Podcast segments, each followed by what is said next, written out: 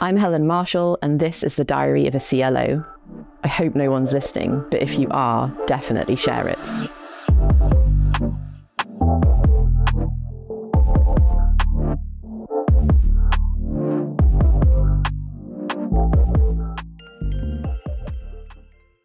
In this episode, I'm joined by Ben Williams, an ex Royal Marine Commando, author of Commando Mindset, and co founder of Loopin and Omni. Ben brings a fresh perspective to how we develop ourselves and those we lead by thinking like a commando and being trained in certain ways like one too. And of course, in this conversation, we dig into AI, its impact and opportunities for L&D, because Loopin have been ahead of the game for a while on this front. There's some really interesting perspectives shared here. Enjoy. Ben, hi, and welcome to Diary of a CLO. I'm so glad that you can join me today. I'm really excited about this conversation because I first came across you on one of your episodes that you recorded with Steven Bartlett on the other well known podcast, Diary of a CEO. Mm-hmm. And I guess was really intrigued by your story and your background and, and how that's fed into the work that you do now. But then also more specifically as someone who works in the SaaS space, what you're doing with Loopin and now Omni as well, which we'll touch on later. And then the coaching and speaking side of your your role and how that kind of all comes together and feeds into each other too. So I want to dig into all of that stuff and there'll be lots to dig into. From marine to entrepreneur, and I guess that a bit sounds a bit like a movie tagline. How did you get to where you are today? Luck and stress, I think, is the two thing combination factors. Maybe stress is the experience. The entrepreneurial part, I actually believe most veterans, especially the ones that I've served with in kind of the front line, the more, I suppose, uh, higher tier organizations such as the Marines, Parachute Regiment, Special Forces, etc. I think we're quite entrepreneurial anyway. You know, when you look at the entrepreneur experience, it's about adapting and overcoming as quick as you can to the challenges you face. And you know almost pivoting and pivoting and pivoting until you get to the place that you need to be of success and something's coming to fruition. That's pretty much the sort of bread and butter of fighting in a battle. It's threat arises that's the challenge.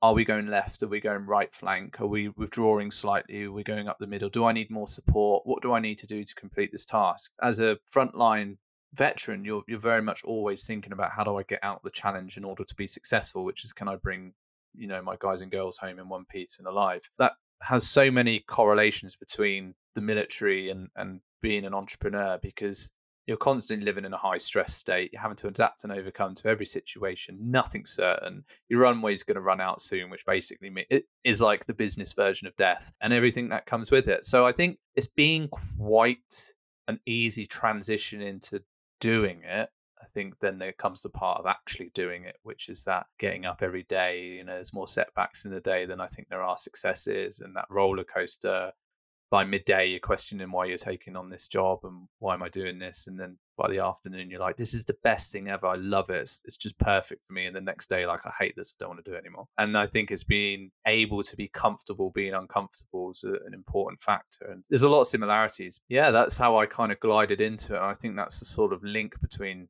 being a veteran and being an entrepreneur although interestingly last year I spent some time with investors and VCs and one of them you know, respected VC that I've got a lot of time for said, you must be breezing through this founder entrepreneur life, you know, having your experiences. I was like, no, it's it's probably the hardest thing I've ever done. The military is very binary. It's like I'm going here. If I do my job well, there's less chance that I'm going to lose a limb or I'm going to die.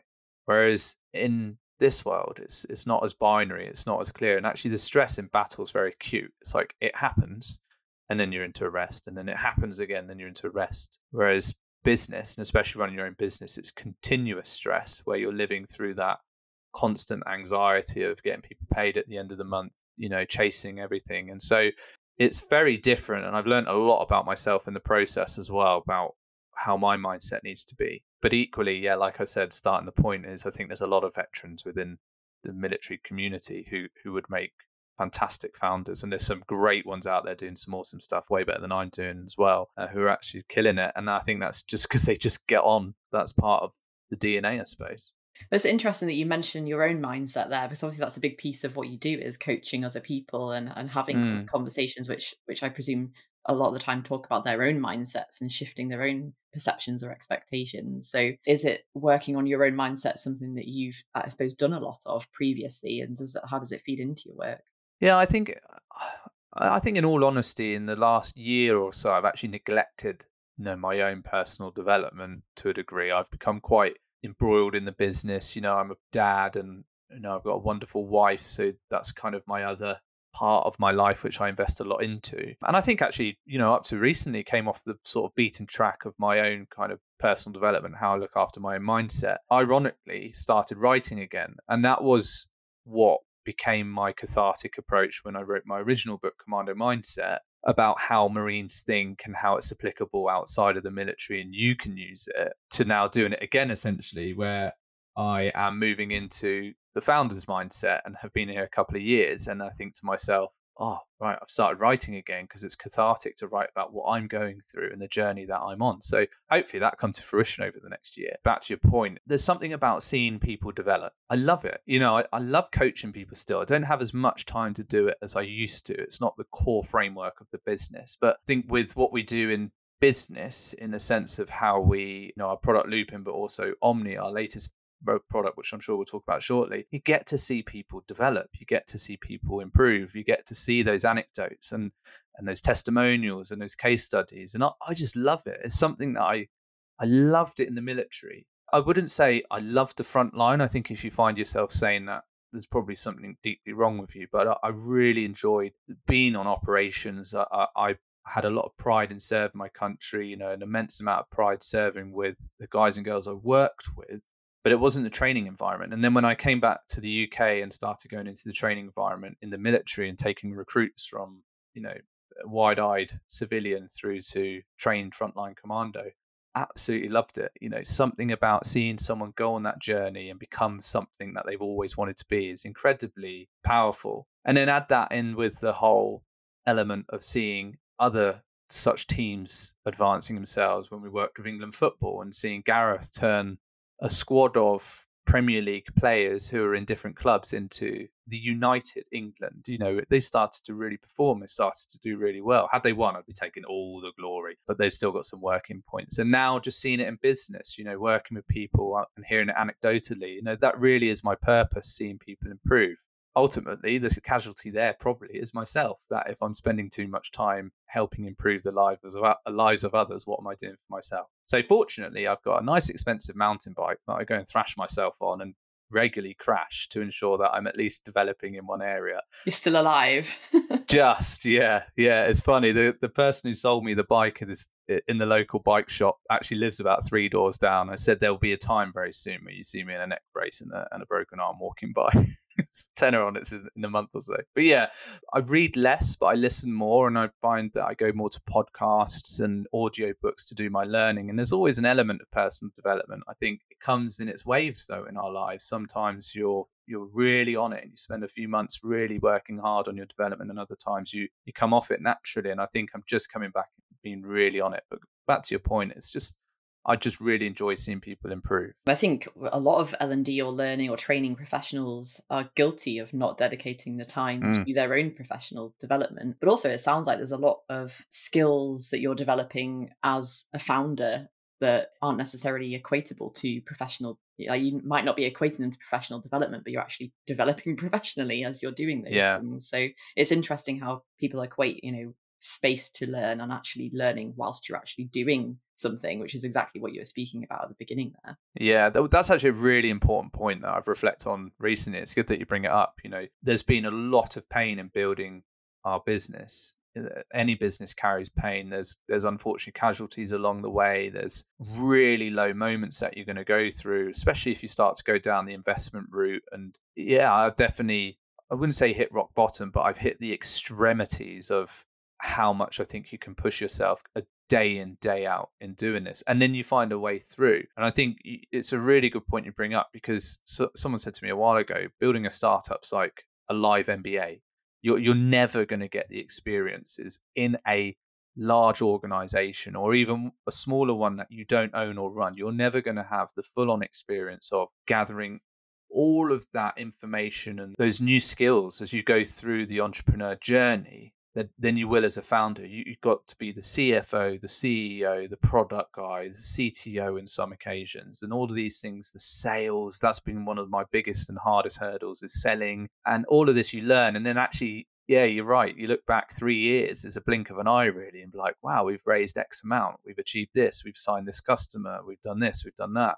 Know, I, would I'd love to consider myself quite employable if it all went wrong, and I think that's a scary thing for founders. Is like, oh, who who will employ me if it goes wrong? And uh, you're right. It's your your development can be looked at sat in a corner reading a book for a while, or or actually bringing together a board deck which you've never done before and having to work out how to do that, delivering that. And then you're like, oh, I just delivered to the board and I delivered a board deck on all these different things that I've never done before. I'm pretty chuffed with that. So yeah, it comes in different ways, different guises. Yeah, absolutely. Yeah. You've touched on Loopin and Omni there. I'd like to, if you can just give me a bit of a whirlwind tour of each of them, because obviously Loopin is, as I understand it, AI powered personal professional development, whereas Omni is the kind of the coaching side of that stuff that's still AI powered, and that's a very high level overview of what they are. But if you can, yeah, tell me the why essentially, because you, you, touched on there that I guess when you're in those moments of this is so hard, why am I doing this? Why are you doing it, and why did you do it in the first place? Yeah, it's probably better to give you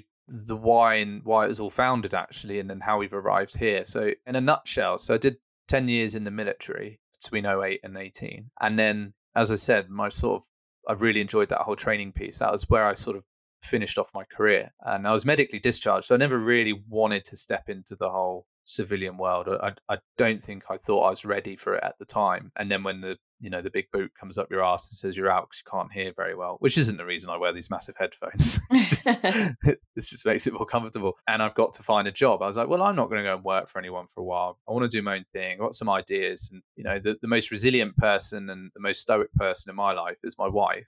And she was like, okay, well, we've just done 10 years of the military going to war and stuff. Let's now put all more risk into things and build a business, crack on. And so there's a lot of risk for us. And, and I, I committed to it. And I went into coaching and consulting and I set up my own sort of boutique consultancy where I was just coaching some small companies for a while. And then I partnered up with my business partner at the time and, and we sort of created a new business out of it. And it was really exciting. We worked with some of the biggest brands in the world, which I just don't know how we got in there. There's a saying in the Marines called no cuff too tough, which means anything can be pulled off, anything. You just got to make it up as you go along. And I think the no cuff too tough attitude helped us just keep knocking on doors and people said no or work out how to get in. Before we knew it, we were delivering a program to three and a half thousand people within one of the main banks, the biggest bank, on mindset.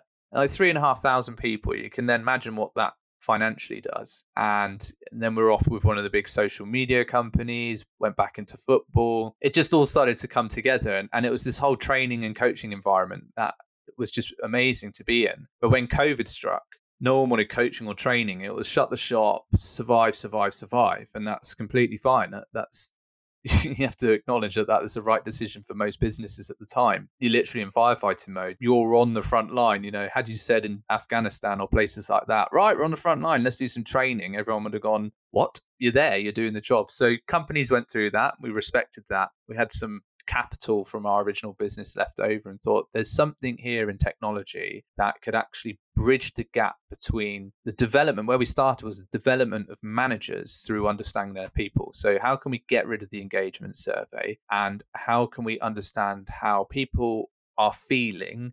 And how do we then use that data to inform the manager of what to do based on that data. And so as we kind of that's what Loopin became. And as we went on that journey essentially sentiment analysis. You take sentiment analysis of the team or the individual you apply it to ai models that in turn pulls back to the, the line manager who is the one who needs to upskill the most on what to do and how to do it based off that data. So not like random tips of hey did you think about doing it? But helen's not feeling great today and helen's put herself as an introvert and she likes to work in the mornings. Here's three three things you can do to have a really great conversation with Helen on how to improve her morale this week. That's far more granular and far more detailed in bite sized tips.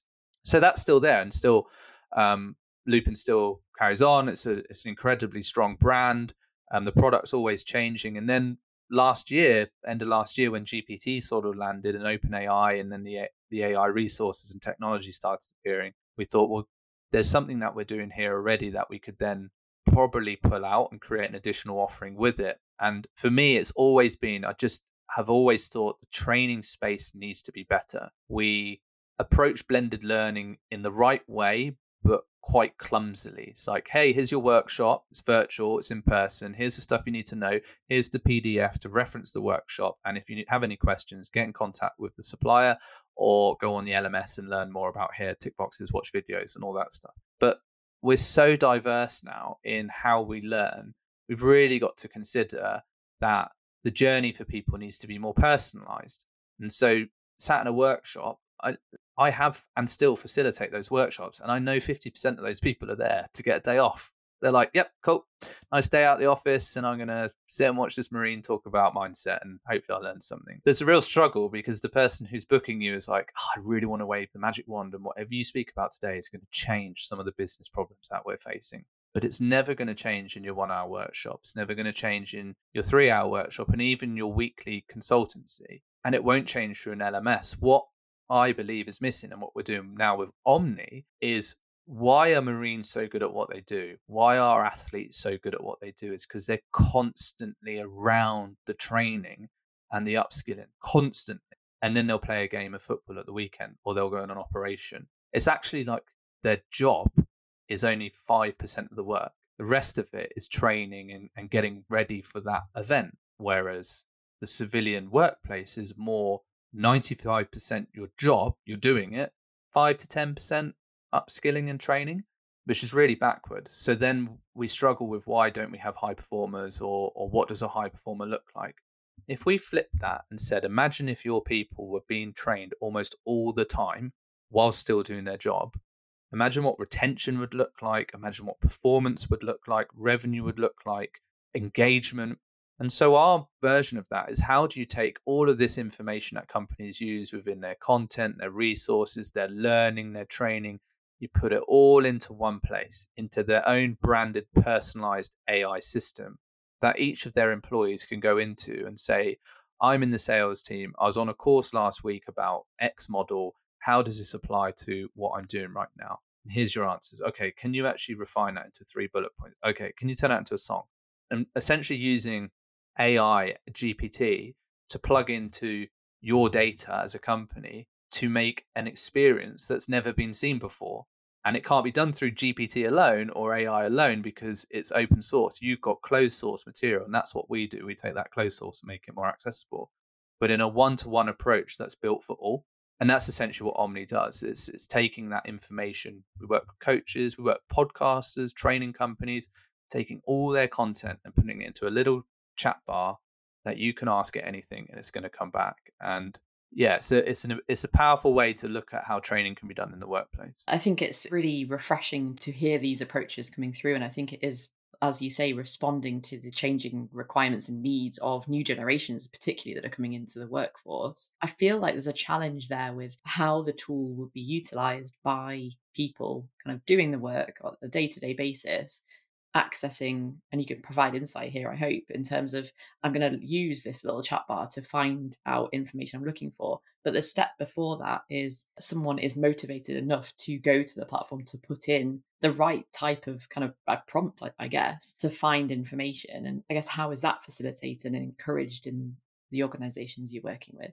Yeah it's a really good question. For answering it the argument back actually is how many people actually go into lms and take it seriously and look for it. You know, just before yourself having a call with some of the team, and we were just talking. I was trying to find a deck somewhere in our Google system, G Drive, and I was like, I can't find it anywhere. And uh, someone on the call was like, "That's exactly what it's like in the bigger businesses. You just can't find anything. So you become demotivated in finding it. So I think the problem's actually already there in a lot of companies as we spent all of this money on these resources, but no one ever sees them. So for us, it's about, okay, for the company, how do we bring that closer to the surface?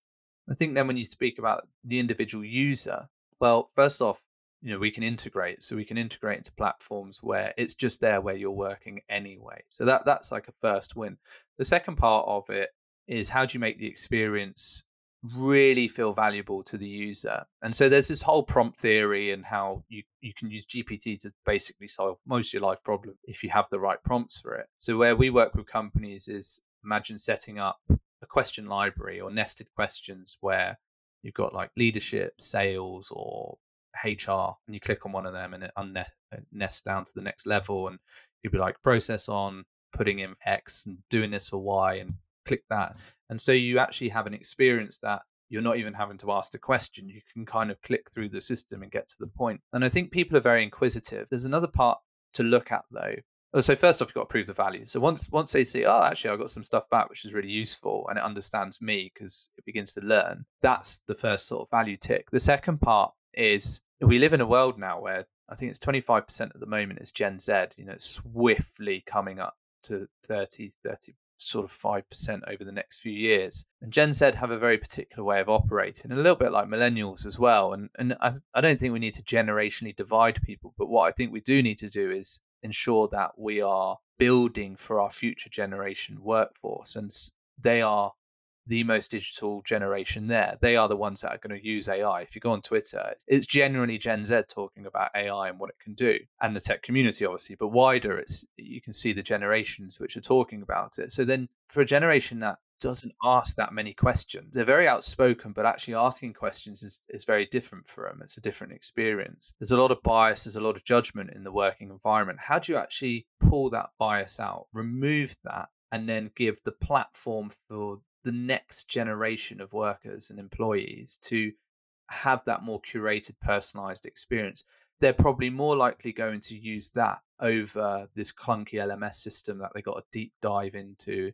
You know, something within three clicks is far more efficient to them. It's what they're used to. Plus, they don't ask questions as much or they don't converse as much. I was reading an article the other day that 65% of HR leaders believe that Gen Z don't ask questions and so are hard to work with in the workplace, which is quite a staggering figure, really. And it's not that they don't want to ask questions. I believe it's how they want to ask questions and to who. And if they're in fear of being judged or there's a bias present, how do you remove that? So you can do that through tech to give them the same answer that they might have got from the individual far quicker and yeah, without that feeling of being judged. And I think that's a really, really important thing that we've now got to look at when it comes to learning. It's not just what technology does for us all and how do we get into it, it's who does it do it for?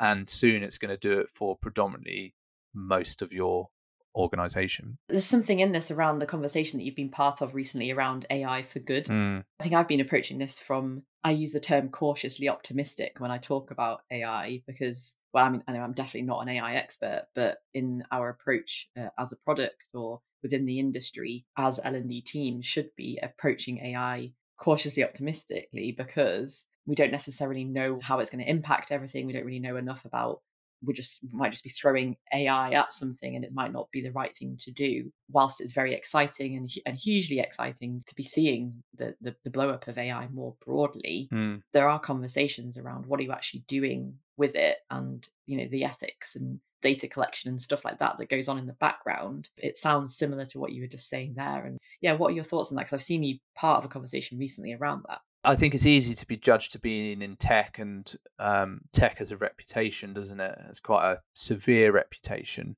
and that's why things such as tech for good.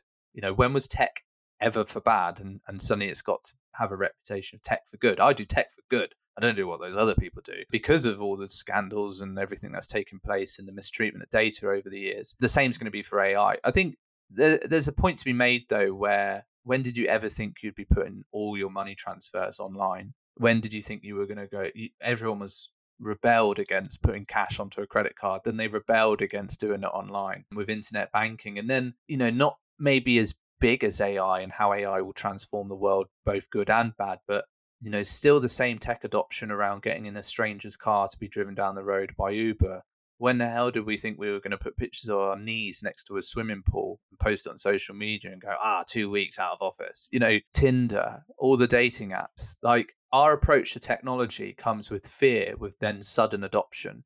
And I think when people, there's always going to be pain, there's always going to be challenge, there's always going to be negative things that come out from new technology waves. The that will always be there and that will never go away. That'll never go away for the next piece of technology. And yes, AI is one that can absolutely transform. And yes, there's a lot of worry and there's concern and it's out the bag and it's running around the room now. And it's the responsibility, I suppose, of, well, us, but then those bigger organizations that control the, the artificial intelligence to actually, you know, put parameters and caveats in place to ensure it stays safe. So these pressures and these issues will never go away. And it is probably the biggest thing that we've ever faced However, then there's still always opportunity. There's always opportunity within this. And if AI is going to be used in a bad way, I want our company to be using it in a good way. Mm, and I've had this already with what we're building with Omni is like, oh, can you take all of this data and put this on there? And you know, that's employee data, that that could be financial data. And and I'm I'll just sit there and go, no, because it, it carries too much risk until you know more about the potential of AI, then do you really want to carry that much risk in, in possibly leaking that data? But your leadership manuals and your processes and your handbooks and everything that comes in that sense of upskilling, then there's less risk to that information being leaked and what it means. And so, how do you use it in a way to help employees grow and flourish? And I think that's really the true meaning of it, of where we sit. And I think it's a shame we're already calling it AI for good, but you know, if there is going to be that yin and yang approach to artificial intelligence, then I sure as hell want to be seen as in the good camp and doing things for the right reason. I mean, you've been using AI in your product for what years now, so it's not something yeah. that you've been, you know, you you've suddenly seen and thought, actually, we're going to do something with that. So, before this became a topic of conversation, were you consciously thinking about that, the, the kind of the ethics that go along with utilizing AI? I wouldn't say thinking as much as we do now, because I think what's caused a lot of the thinking, the ethical thinking behind it, is the hype has, you know, exacerbated how we all think about the ethics and the standards and the risks associated with it. When I look at what we were doing before, we've been playing with AI for some years now, like you said, and, and actually our first touch onto AI was using um, a particular AI set that helped us take sentiment data and turn it into predictive analytics. So based off how we don't do it in Loopin with an individual level because you can't predict for an individual's ups and downs, but you can actually predict an aggregated level for like the size of the team or the department. And based off current morale over the last three weeks, quarter, year, this is the predictive analytics of what could be moving forward. And then how do you predict that over three, four, five years? That's a really smart way of using AI. And I don't mean that in a gloating ego way. That's a clever use of AI because you're taking data and making it usable through AI to go, oh, if we carry on what we're doing right now, we could hit this point, and that might be a good point or that might be a really bad point. But you can see it on a graph presented in Loopin. This is how you've been over time. And based off that data and through this calculation, you could be here if you carry on doing what you're doing. Now, like I said, that could be good. Like morale's on the rise. Great. We should probably do some training. This might be a really good time to start a project. Ah, morale's on the dip. This is heading in this direction. Or that carries risk of burnout. That carries risk of retention. But where companies find themselves is, oh, we had 25% turnover this year. And this is what everything said in the engagement survey, where that data's been building up for a year, six months to a year. And then what we're doing is we're providing you that information through AI, like now, mitigate this risk now and and this is how it can go away and this is how you can solve that problem. Like that's a clever use of ai and we were just using it. We were just doing it and customers were like well that's really smart. That's quite clever. We'd like that. Now we move into this hype bubble of what's happening around ai and you you can speak to many people in the industry. People have been working on artificial intelligence for decades. We've been using it in the military for decades. Like artificial intelligence isn't new. The trouble is it's now accessible to the mainstream and that's the difference that's where it gets abused that's where the bigger risks happen. It's i don't think it's the companies the companies have a huge responsibility but it's the individual user who now has their hands on it. And that's where you now begin to think uh, how are we using it? How do we treat the data? What are the risks to our business? What's the risk to our customers? And uh, but i think that's fine. It should teach us to think like that. Again if you're going to do ai for good be knowledgeable be good in what you do ensure that you mitigate as many risks as possible and you work with the correct partners. There's an education piece in that as well for anyone who is utilizing AI at a very basic level in what you're actually doing when you're using it, when you're prompting it, when you're supplying it with information. So you just mentioned your customer there who asked about employee data or financial information. You, you know, obviously your recommendation is don't put it on there. That comes from a place of not necessarily knowing that doing that would be a bad thing to do. And I think that's the same with anyone who's using AI tools within a business that might be just experimenting with them and not really knowing what the implication of doing it is. So there's an element there around upskilling ourselves if we want to use these things that will sometimes fall on the responsibility of a vendor or the creators of a tool. That didn't really exist before either. No, I think there's also part that us as a company, I, I suppose you sort of seen as that third party really. We've created products that within our tech stack have you know GPT's API, Open API, OpenAI API We'll probably move to other AI platforms in time as as the bigger, maybe larger language models come out as well. And then we have our customer, and how we work is we actually are the ones we're the company that stores the ip if you send us a, a, book or a manual we're the ones that store it and then we use gpt's api to talk to it. The fear then for the customer is oh what what's happening with gpt is it you know is it taking our data and training it and putting it into open source? And the answer is simply no. Gpt's business won't grow if that's what they do with all the data that they receive. And so you know we've got all the documentation and gpt are quite explicit in saying if you're using our api which is what we use to talk to ours that is explicitly not used within our training models and that data is not stored. It's about educating the customer to say this is what we use this is how we use it but your ip your data is actually with us and that helps de-risk it. That helps reduce the fear and, and, anxiety around using this new technology. You know right now we see it don't we? We see the the early adopters and the laggards. I think the the people leaning in are leaning in horizontally at the moment and those that are laggard are leaning right back and and have stepped back. And so i think there's a danger in that because people leaning in too hard too quickly could make massive mistakes. Those that are leaning back and not even thinking about embracing it could miss out considerably, miss an opportunity that's probably quite substantial for their business because their competitors will use it. There's no doubt. And it's how they use it as well. It all comes back to that educating the end customer as well say this is how the model works this is how we use it this is what we do and just try to make them feel more comfortable this is the right decision for you this is how it works I think that's the key factor in this is how educated on it all are you in order to educate your customer. And thankfully, I've got a great team around me who are, you know, geniuses in this spot to be able to advise me correctly and those associated with the business that our customers should feel comfortable working with us. And where do you think we're going to be, I guess, from a learning perspective in the next five years? What do you think that's going to, uh, the learning landscape is going to look like for people? I suppose how long's a piece of string in that sense is will there be a cataclysmic event that completely tarnishes AI's reputation and that people will fall back to the way they were operating. I doubt that's a gut instinct, it's an uneducated opinion as well. I doubt that will take place. I think what will happen is people will go, "Oh wow, it can do this," and, and you know we were talking offline.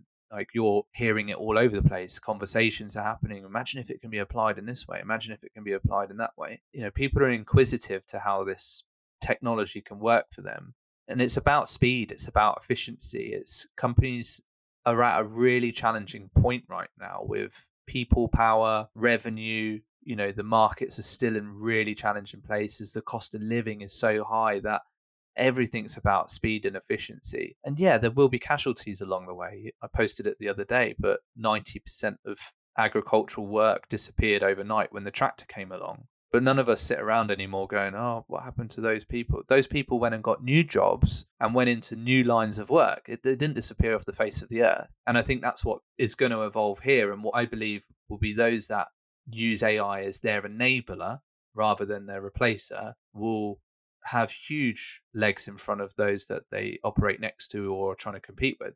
And I think in the training space alone, you know, I, I get it quite often. With Omni, you're trying to replace coaches. No, I'm not actually. If you look at what we do. We take your content and data, we put it into a usable platform so you can go to a customer of yours and say, I'm going to teach you this. When I leave, you'll still have access to all the content in this way, so it's personalized. Then we supply that client ours with the backend data so they can see anonymized versions of what questions and responses are coming through, which informs them to go back to their own customer and say, did you know 35% of your workforce in the last month were asking about junior management responsibility? You should probably do some training around that. That's not taken away anyone's job. What it's done is actually probably made the training spend more efficient and more justified and more targeted at an audience that are asking for it. You've not had to wait six months for the engagement survey you've got the data now.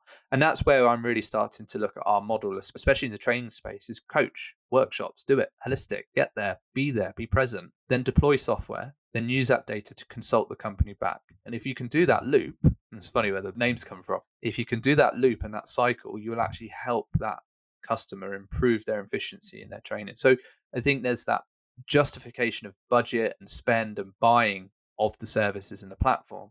And then secondly is I just believe people will be having more personalized, immersive, and curated experiences in the AI space with their learning and development that they'll just enjoy being there, almost like to the point of this thing gets me. And I don't see people coming back from that. No, and that is for me that is the future. That's a, a, hopeful future. I think that doesn't now seem very far away. There is something in there around, and, and just I suppose to wrap up around change, and you touched on this briefly earlier around change and then resilience, I suppose, on the other side of that, and the, the fear of change, of, of new things, of doing things differently, of approaching things differently, and putting like putting yourself in a bit of an uncomfortable position. But then, how do you respond to that, and how do you adapt, and how do you change? And I think it's it's really important that people recognize that yes, change is happening, and it can be fearful, but you can come out the other side in a different way and more resilient. Mm, I go back to my own sort of theory on this, which I wrote about in my book, which I call the ARA model. Kind to be honest, I made it up. I just looked at some of the things that I've been through in the military and my experience of how we get through situations and kind of just came up with this three letter mnemonic. ARA stands for accept the situations happening, remove the unwanted emotion, and adapt to the change. Now, you can apply that to anything. You can apply that to stubbing your toe. like it's painful, but accept it rather than cry about it. Remove the unwanted emotion, which is the anger, which is probably like flipping the sofa or whatever you stubbed your toe on. Adapt to the situation. Get yourself to A and E. That's probably a really bad example actually, but I quite often reference it to the airport when your flight gets cancelled. Accept it's happening. You are not on the flight. Remove the anger because the anger is not going to get you anywhere. Now adapt. Swim, drive, helicopter. What is next? Same for technology, same for new waves of technologies. You, you have to accept that AI is here. We probably have to do a bit of a job in removing unwanted emotion around it. You know, oh, AI's here, I'm angry. You, you, cannot put the genie back in the bottle, it's out. So you have to learn to work with it, which means adapting. And this kind of thesis always, it's from the Marines, it's adapt and overcome. And I think this is how we have to embrace AI now is you have to have that way of thinking, which is adapt and overcome to the situation. It's uh, you're facing technology change on a scale that's never been seen before, never been seen before, and it does cause a huge amount of concern and anxiety and fear, but it also com- creates a huge amount of opportunity. Many entrepreneurs like me wish that we lived in the dot com era to birth a company and be one of those many companies that came along, such as Amazon and Google and you know, the other big hitters that created extraordinary businesses during huge change. And uh, maybe I was too young, but I'm read up on it, much like many other entrepreneurs are, that there was a huge amount of fear around the internet. It's going to take our jobs. It's going to ruin our lives. This is going to increase this and going to increase that. Well, we're actually back at that situation again where you can be one of those people that run away from it in fear and don't adapt to the situation of what's unfolding, or you can be one that runs towards it and do good with it. I think there's those opportunists that look at it and go, well, AI's here, it's not going anywhere, are the ones with that, you know, accept, remove, and adapt mindset, as opposed to those which, you know, are, are laggard to it. And that's fine. People can stay in there. There's people only just building their websites for their business because they've lived in fear of having a www dot. You know, that still happens in the world and AI won't change that. My final point on that actually, I suppose, is my mum. I love her to pieces. She's a she's a very very experienced EA and works for a very senior director in the automobile industry. I spoke to her a few months ago when we were starting to be a lot louder about what we do, and she said, "Well, my job's dead." It was blunt as that. She's like, "My job's dead," and I was like, "Why?" And she's like, "Well, you know." It was just such a naive comment from her. She's like, the Terminators will be here in a month or so. And so she's envisaging it as that opening scene where that machine's rolling over all the skulls and it's killing off humanity. I was like, okay, well, that's probably an extreme variant or what, what could happen, but that's not happening right now. And she's like, but my job's dead with it. And I said, it's not dead.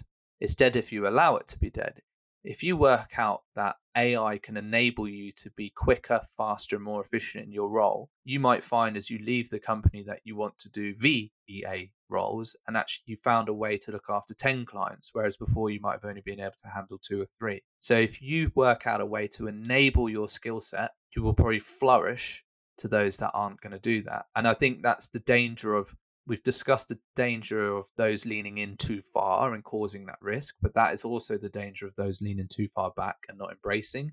that they will just merely get left behind. And, and in such a fast paced world that we live in, that won't be shocking for some of us when that begins to happen and unfold and the training space is no different no different at all mm. great place to end though as uh, ai as an enabler i think it's um, a, a, positive comment to end on so thank you ben so much for sharing and very excited to continue to follow your journey thank you very much for having me on this podcast is powered by Thrive. We're a complete learning and skills platform creating modern learning solutions for modern businesses globally. Check us out.